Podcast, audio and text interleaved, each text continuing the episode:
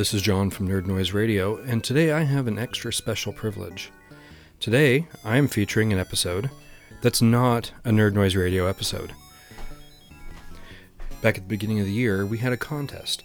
Back in November of 2017, we had an, a Face Off Friday episode, and the contest was the third person to email us would win their chance to host a Channel F episode presenting their picks from Face Off Friday Volume 1. Well, the winner of that episode was Trey Johnson from Nintendo Main Podcast slash WART Radio slash Honey Darling Show. And he submitted his picks. He hosted at least the intro of the episode. And he liked the experience so much that he went back and retooled WART Radio. WART Radio used to be a different format. It was a format more similar to, for those of you who are familiar with the show, Edgar Velasco's Retro VGM Revival Hour. But after doing Nerd Noise Radio, he changed his format to essentially match Nerd Noise Radio. And this was the first episode that he did in the new Nerd Noise Radio style format. Also, it's an indie episode. And right around this time, I had shared with him the music block from, from my indie episode, which, which, as of the time of this recording that you're hearing, came out a couple days ago. And they're very similar episodes in a lot of ways.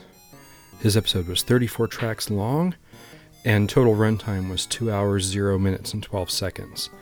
Mine was 32 tracks long, was 1 hour, 49 minutes, and 14 seconds long. Between our episodes, even after he had heard my music block, we only had four and a half games in common. And I say in a half because he featured a track from the original Super Meat Boy soundtrack composed by Danny Baranowski, whereas I uh, featured a track from the PS4 and PS Vita remakes, which featured different soundtracks.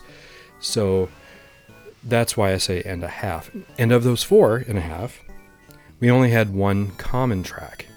So two hours of music and only one track appeared in both episodes.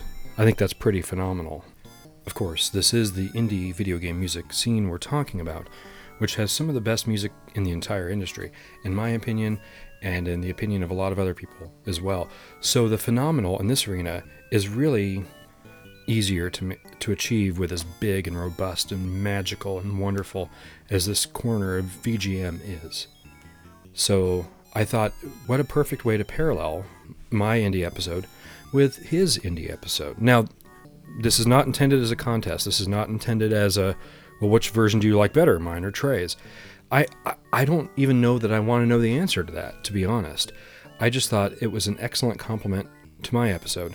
And another thing that's interesting is his episode came out long before mine. Mine came out a couple days ago, June 14th. His episode came out all the way back in late February.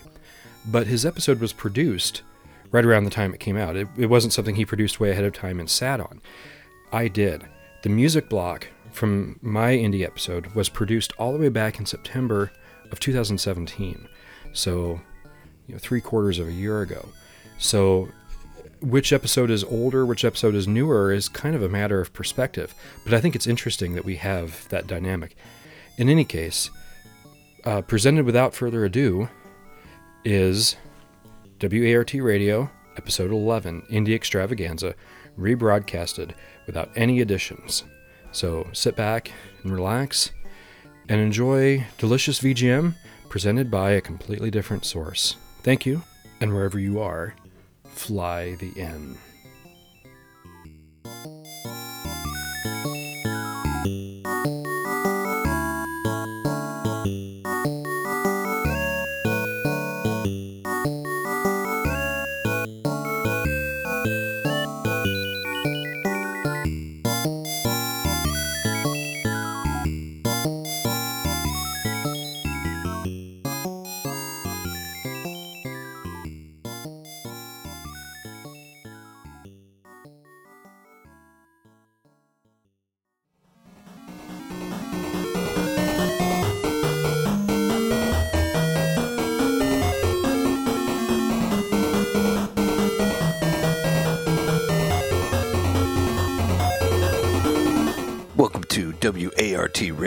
place for the sexiest music you can find even from small developers.